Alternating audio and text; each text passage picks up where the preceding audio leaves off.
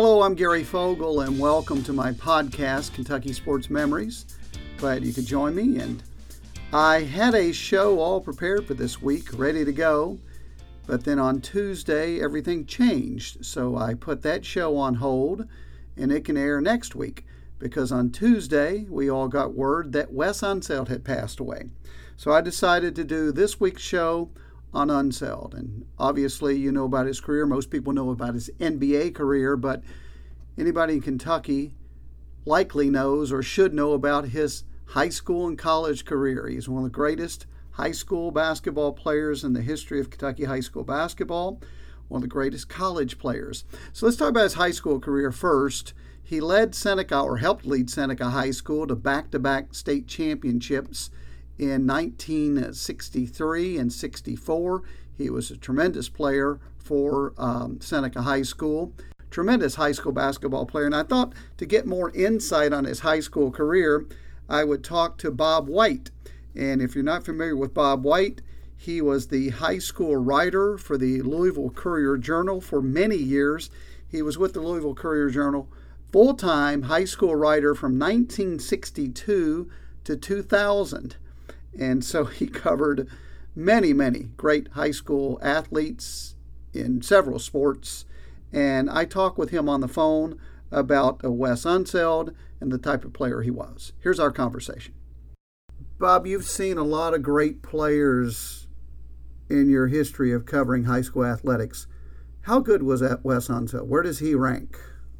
Well, he ranks number one among big men. I would say, for what he did and what he went on to do in college and then the NBA.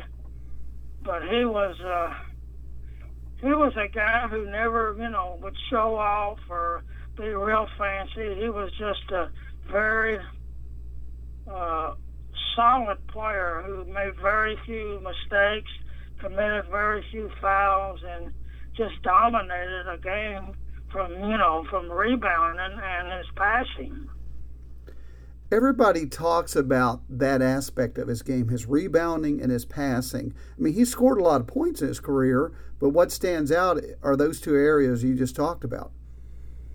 Well, you know, he could take the ball off the defensive board and turn around and throw a two-handed pass to mid-court or beyond and set up a fast break for Mike Redd or whoever was uh, uh, going down court.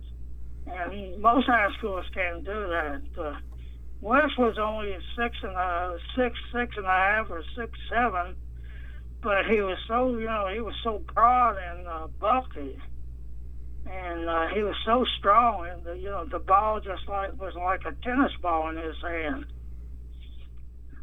I've heard two stories about him. I want you to tell me whether they're true. Somebody once said, or I don't know where I heard this, that he could get a rebound, a defensive rebound, turn while still in the air, and throw the outlet pass before he ever hit the ground. Well, I think he did. I, I read in the paper this morning where they said he hit the other backboard. I never saw him do that. I don't think, but he could. Uh, he could do all of that in one motion. Of course, he was well coached by Bob Mulcahy. And Mulcahy played in Lexington Lafayette under Ralph Carlisle, who's one of the best coaches Kentucky ever had in high school. Uh, so Unseld just kept getting be- better and better from his junior year on. Well, he may have had a great coach, but still, to be able to grab a defensive rebound oh, yeah. and while still in the air, turn and throw the outlet pass before you hit the ground, that takes amazing athleticism. Oh yeah, that that yeah, it really does. I mean, he was that strong and he was smart enough to know if he got the ball out, somebody was going to be down court to get it, and it just helped. He was a team player all the way. He was he hardly ever dunked the ball. So, my thanks to Bob White, the Courier Journal high school writer. As I said, he started there in 1962 and he was full-time high school writer for them from 62 to 2000 retired in 2000 And then he spent 15 more years with them as a freelance writer, just covering high school sports part time for them.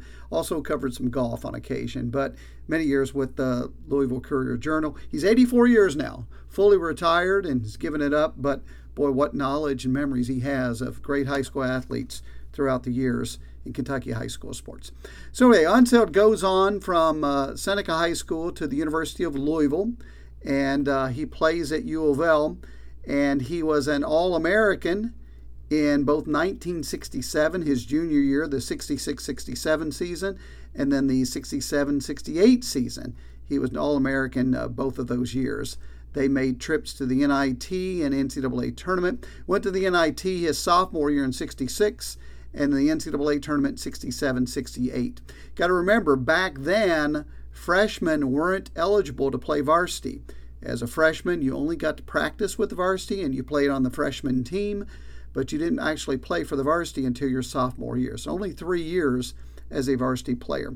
He, by the way, many people would think that Darrell Griffith is the all time leading scorer at U of L, which he is, by the way, all time as far as total points. But you got to remember, Griff played four years at U of L. By the time Griff came along, freshmen were eligible to play varsity. So he got four years until only got three. Unseld is the all time leading scorer at Louisville as far as career points per game average. Unseld averaged just over 20 points per game for his career. Second on U of L's list is Butch Beard, who averaged 19 points per game. And then Griff comes third, who averaged 18.5 points per game for their career. So Unseld is number one at U of L for a career point average per game. He's also number one at U of L for rebounds per game average. He averaged almost 19 rebounds per game for his career. It's simply amazing. Unseld holds the single game scoring record at University of Louisville. He scored 45 points in one game. Nobody has ever scored that or has no, nobody has ever equaled that at U of L. And he is also one of four U of L players to have his number retired. Not his jersey, but his number. No one to ever wear his number ever again. Uh, Darrell Griffith, the other, of course, uh, one of the others, Pervis Ellison and Charlie Tyra, the other three, and then Wes Unseld, and he makes four. There have only been four. So, tremendous high school career here in Kentucky, tremendous college career here in Kentucky. Then from there, he went on to play in the NBA, and uh, you probably know he went to the uh, Washington, or first of all, the Baltimore Bullets, starting with the 1968 season and then the Baltimore Bullets eventually moved to um, Washington, D.C., and became the Washington Bullets. But he was with that same franchise his entire career, 1968 to 1981. He's in the National Basketball, Naismith Basketball Hall of Fame for his uh, professional career. He was a Rookie of the Year and MVP, and he's the only person to ever do that. The only person to ever be Rookie of the Year and MVP in the NBA. So, uh, amazing career. He was also an uh, MVP for the finals when the Bullets won the 1978 NBA championship. So, a great career as far as a professional career. And um, just the accolades kept coming in all this week about what he had done. So, I also talked with Lloyd Gardner about, um, about Wes Unseld.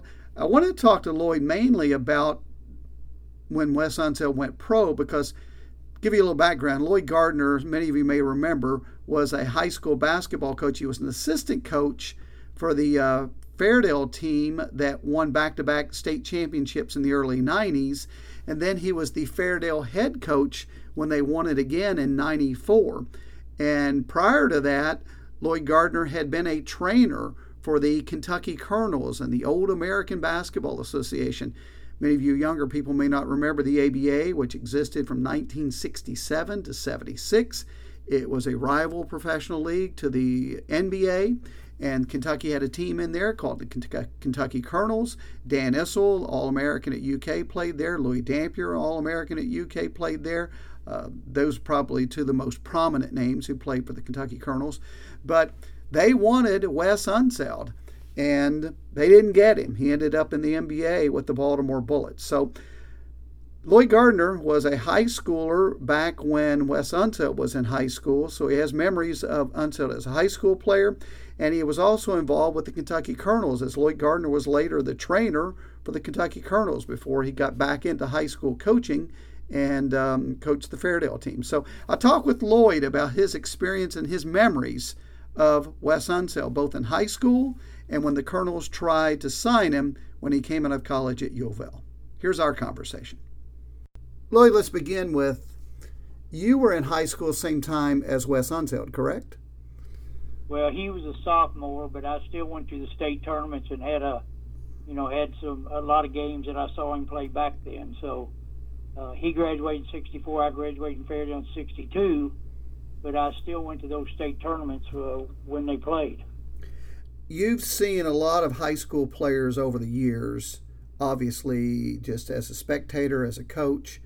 Where would you rank Unseld among the greatest high school players in Kentucky? Well, I don't think there's any question. He has to be mentioned with the names of King Kelly Coleman and Rex Chapman and in that group. I don't know that I would put. He's got to be in that top three, four, five, maybe one or two even. But uh, as far as state tournament goes, I don't know that anybody had better state tournaments than he did. Uh, in 1963, in the championship game, he had eight points, but he had 25 rebounds in 64, he had 29 points and 22 rebounds against Breckinridge County. But the big thing about him is a rebounder, and uh, I don't think anybody will ever break this record because if you don't go back to back, or at least play in two state tournaments during your career, you don't have a chance to break these type records. But he holds a total rebound state tournament record. He had 88 rebounds in 1964 in four games. He's also second. In 1963, he had 72 rebounds in four games. So he ranks 1 2. And just to give you an example, J.R. VanHoose, his third, was 69. So uh, quite a career with him, Mr. Basketball, two state champions. And as I said before, there were only four back to back state champions in the last hundred years. But uh, that's that's that's quite a record for him in the state tournament. Their record, his four years in high school, 24 and 3, 23 and 3, 31 and 1, 29 and 2. That's 97 and 9 was their total record. Those are those are mind-boggling numbers. So let's move on past high school, past college. You were involved with the Kentucky Colonels. Uh, you were the trainer for the Colonels professional basketball team. And obviously, the Colonels love to bring in local talent, and they tried to get him when he came out of the University of Louisville. Well, the ABA actually had what was called a regional draft, so that you could draft the players within your region, uh, uh, get that heads up first, because they felt like you would have a bigger draw if you had people from your community, from your state, that had great careers. And uh, this was actually started in 1967, and most people don't remember it. John Dromo was the head basketball coach at, at University of Louisville. He followed Peck Hickman, and uh, Joe Gregory, Joe and Mamie Gregory's, they owned the team at the time. So in December of '67, they met and asked John Dromo if they would like to talk to him about Wes Unseld. So they met with him several times, and one of the things they wanted to eventually get to would he want to play uh, locally in Louisville, and that answer was yes. So in February of '68, uh, the Gregories gave Dromo an offer of $210,000 for four years. That was a lot of money back then, a lot of money. Players were making twenty and thirty thousand dollars a year.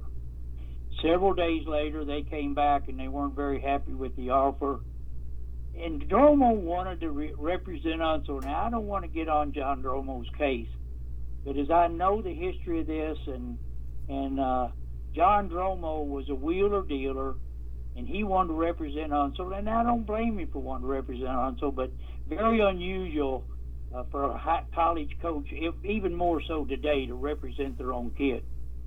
Well, a week later, though, Unseld hired a, a local attorney here in Louisville so on March the 9th, the Unseld family attorney and John Dromo, uh, they would uh, said he wanted to play in Louisville, and the attorneys felt like $210,000 was about half enough. So the next day, his attorneys advised the Colonels to go ahead and draft Unseld with their first round choice because West wanted to play locally.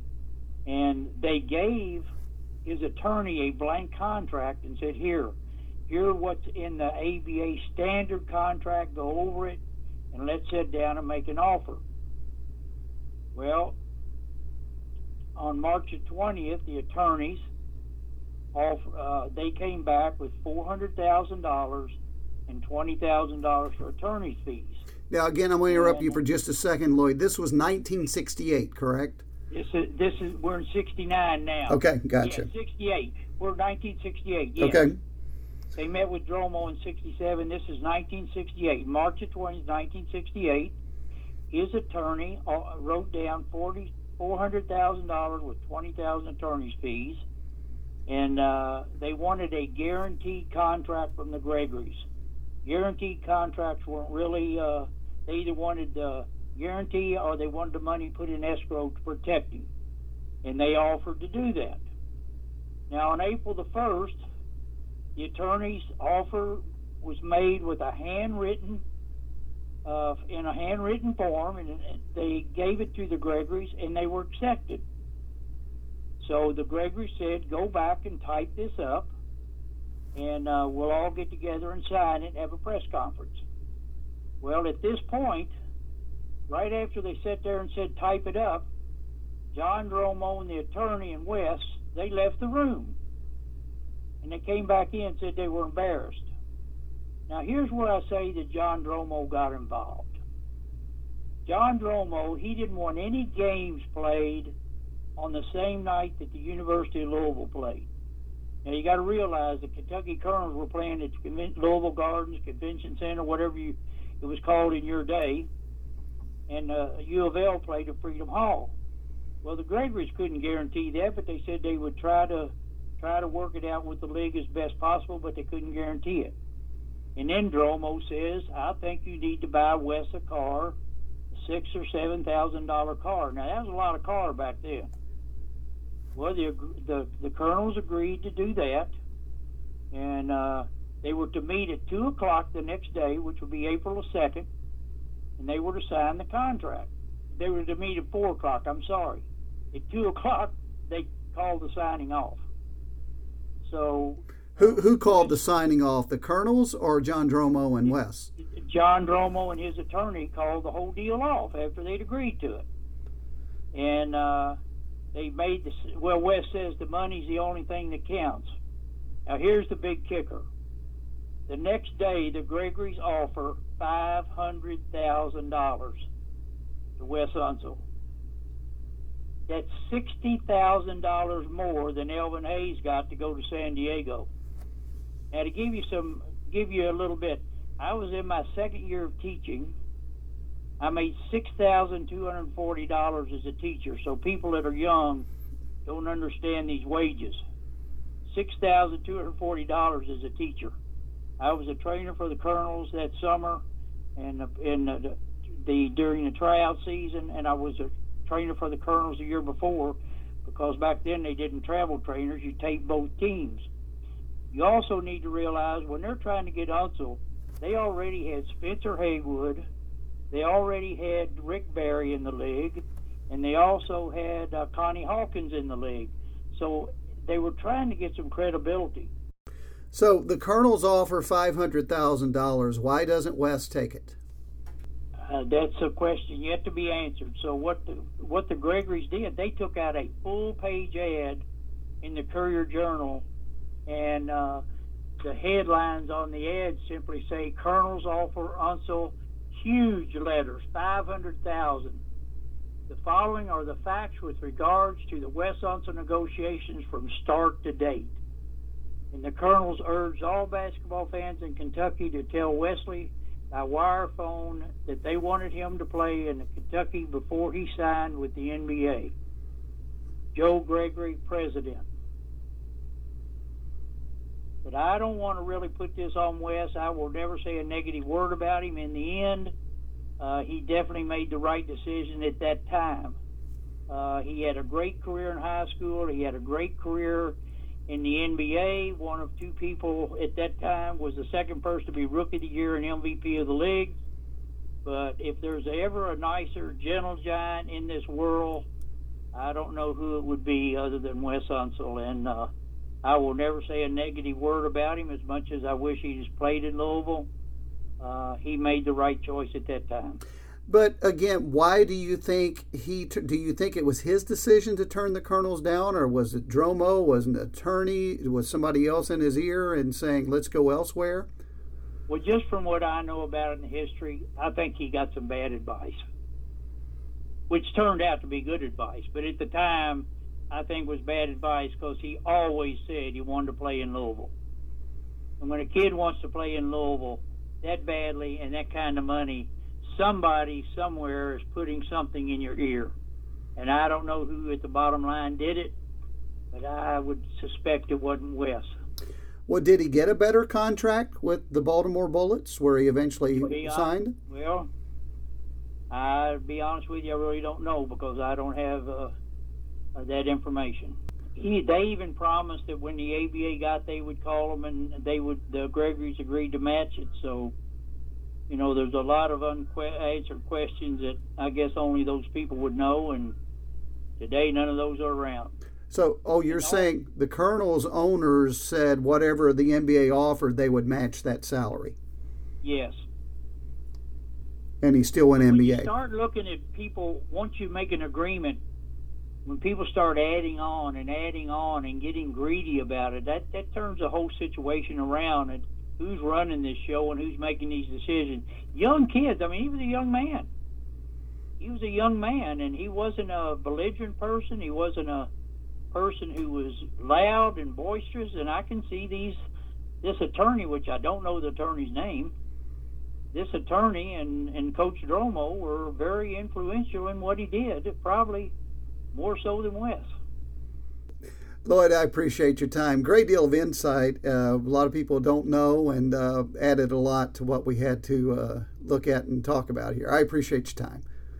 Well, thank you so much for having me. And uh, just remember, uh, I don't want any of this to be negative against Wes Unseld because I don't know anybody can say one bad thing about him. Very good. Thank you, Lloyd. I appreciate it. Thank you. So, my thanks to Lloyd Gardner and Bob White for their uh, time to talk about Wes Unseld, one of the greatest athletes to ever play, certainly high school basketball, one of the greatest athletes, period, to ever play here in the state of Kentucky. Wes Unseld passed away on Tuesday at the age of 74. That'll do it for the show this week. I thank you for listening and uh, certainly appreciate you being a part of it. I would like your feedback. If you have time to reach out, let me know what you think about the show. That would be great. If you have story ideas, people or teams or places in Kentucky sports history that you think I should be talking about that would make an interesting show, please let me know. If you want to reach out to me, you can do so. You can uh, go to my website, which is KentuckySportsMemories.com, and there is all my contact information where you can get in touch. Please do so. Let me know your thoughts. And otherwise, if you don't reach out, certainly hope you will tune in every week, listen to the show. You can find it on KentuckySportsMemories.com and you can find it on iTunes. Every Friday, I bring a new show your, your way, and I will do so again next Friday. So until then, I'm Gary Fogle for Kentucky Sports Memories. Thanks for listening.